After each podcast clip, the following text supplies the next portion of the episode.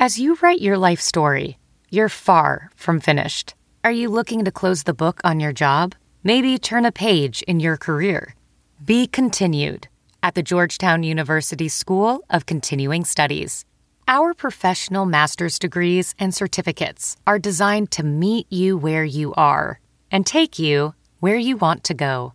At Georgetown SCS, the learning never stops, and neither do you. Write your next chapter.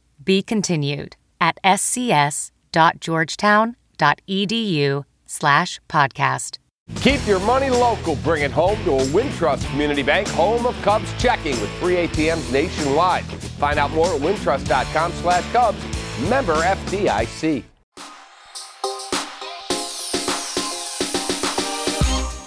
Welcome into our Cubs Talk podcast on NBC Sports Chicago and NBCSportsChicago.com. So Yu Darvish goes back to Chicago, says he feels more pain in his pitching arm. Let's start right there. We'll get into the other stuff about you, but when you hear that, that can't be good.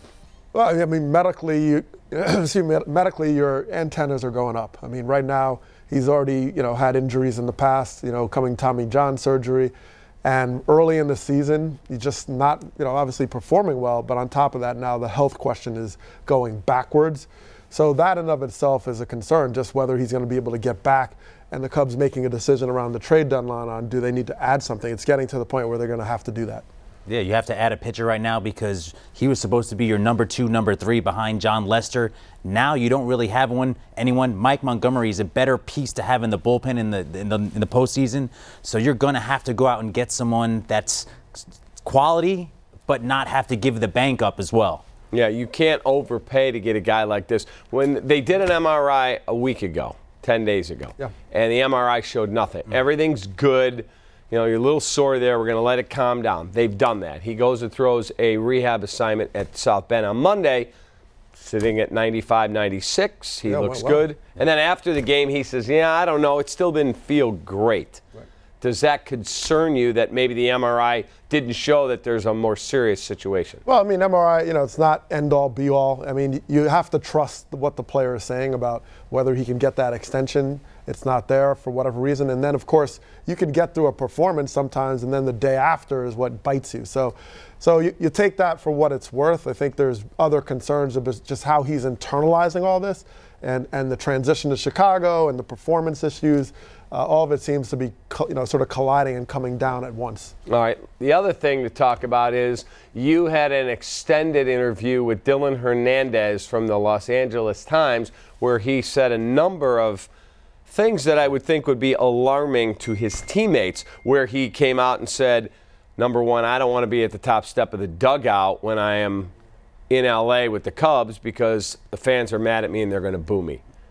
I'm sure you guys have been booed plenty. When you hear that, what do you think? I think he's a very insecure man right now, and I've I've dealt with just not knowing who I am.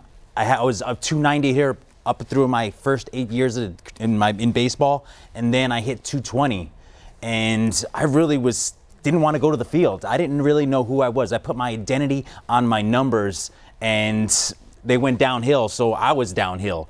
So I understand where Yu Darvish is going through, but then it took me a year to really like understand that I'm growing through this trial. I'm getting better through this, and I had my teammates around me picking me up. So that's the Cubs players have to really blanket him with love right now. And, and he's the guy, he's a very tender-hearted guy. So the Cubs really have to come around him and circle him. Yeah, I mean, and, and it seems like he's losing sight of that part, right? The family aspect. I mean, you pick each other up. All players know what it's like to go through these things, not perform well. This is not new.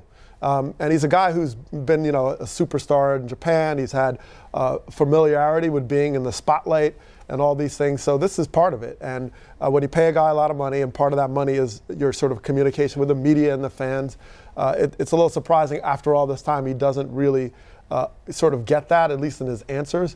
Uh, and maybe because he's just been successful the whole time. I, I don't know. But that World Series was, you know, sort of seemed to flip something with him.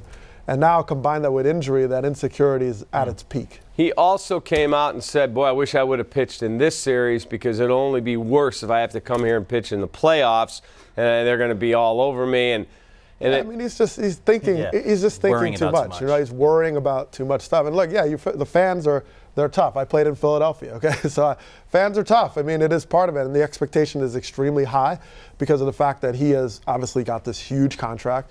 So uh, once again, I'm surprised he doesn't have this familiarity with the dynamics of it. I'm not saying it's always right and fair, but all those other players have gone through it or are going through it. Maybe they're getting booed. You got to be there right with them and wear it. I got you back. And, and you know. And it's why is he saying all this? You know, he could be thinking about it, but sometimes you don't have to. And pitch yeah, well. yeah, talk Okay, to I the didn't play well. He'll in the big leagues. He gets back and pitches But well. go talk to the sports Yeah, psychologist. that's why he's there. Right. Yeah. Right. Well, that's the thing. I don't know about his communication. That's the thing. Like the translator, and I- I know there's a, there's a huge challenge culturally coming over. It's a it's a big transition. You have to understand that. Uh, but at the same time, he's had a lot of time.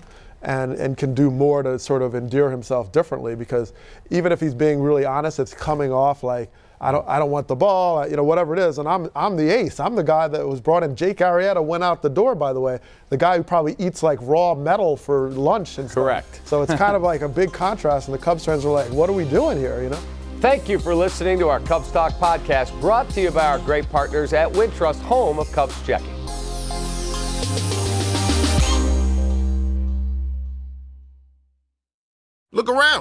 Can find cars like these on AutoTrader, like that car right in your tail. Or if you're tailgating right now, all those cars doubling as kitchens and living rooms are on AutoTrader too. Are you working out and listening to this ad at the same time? Well, multitasking pro, cars like the ones in the gym parking lot are for sale on AutoTrader.